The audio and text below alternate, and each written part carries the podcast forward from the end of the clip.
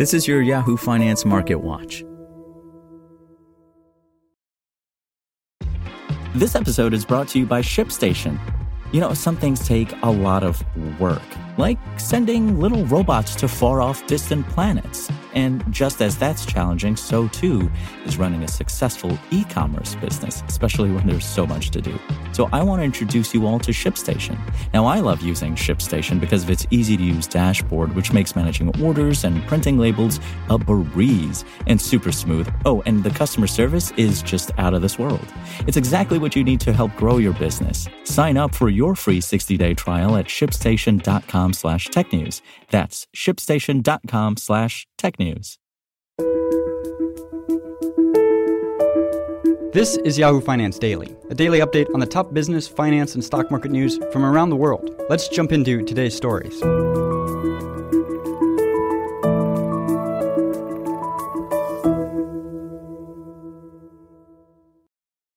U.S. stocks rose Wednesday after a choppy start to the session as investors awaited clarity from Federal Reserve policymakers on their monetary tightening plans against a backdrop of downbeat economic data.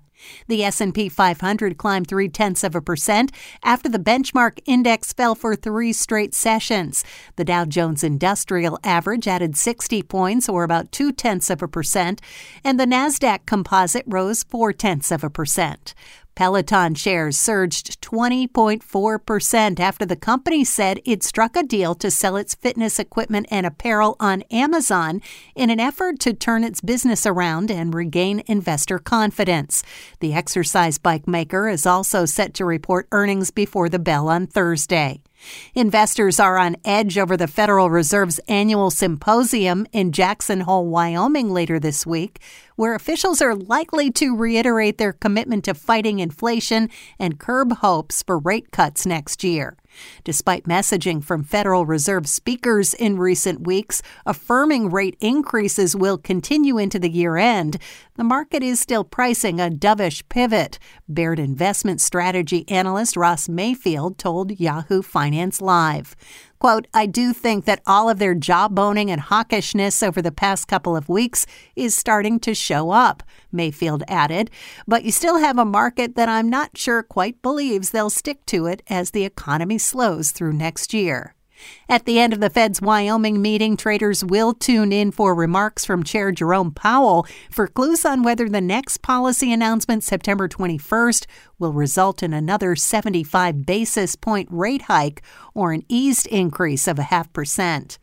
Meanwhile, shares of Nordstrom plunged nearly 20% after the department store giant trimmed its guidance for full year sales to a range of 5 to 7% Tuesday afternoon on slower demand and a buildup in inventory.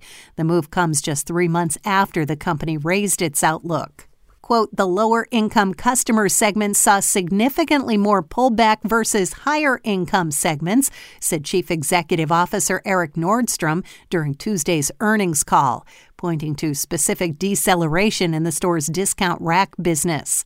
The earnings season has winded down, but more earnings are in store for traders with reports out of Nvidia and Salesforce.com due out Wednesday. In commodity markets, crude oil futures continued to gain after Saudi Arabia on Tuesday suggested the OPEC Plus alliance may make possible cuts to production. WTI crude oil futures climbed roughly 1.2% to hold above $94 per barrel, while Brent crude oil futures rose by the same margin to top $101 per barrel. For more live coverage of business, finance, and stock market news, please visit yahoofinance.com. We'll be back tomorrow morning with your daily update. So until then, thanks for listening.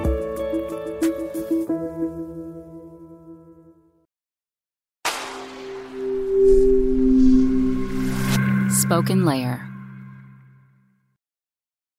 Want to learn how you can make smarter decisions with your money? Well, I've got the podcast for you. I'm Sean Pyles, and I host NerdWallet's Smart Money Podcast. Our show features our team of nerds, personal finance experts in credit cards, banking, investing, and more. And they'll help you make the most of your money while cutting through the clutter and misinformation in today's world of personal finance. You'll get clarity on strategies to help you build your wealth, invest wisely, shop for financial products, and plan for major life events. Listen to NerdWallet's Smart Money Podcast wherever you get your podcasts.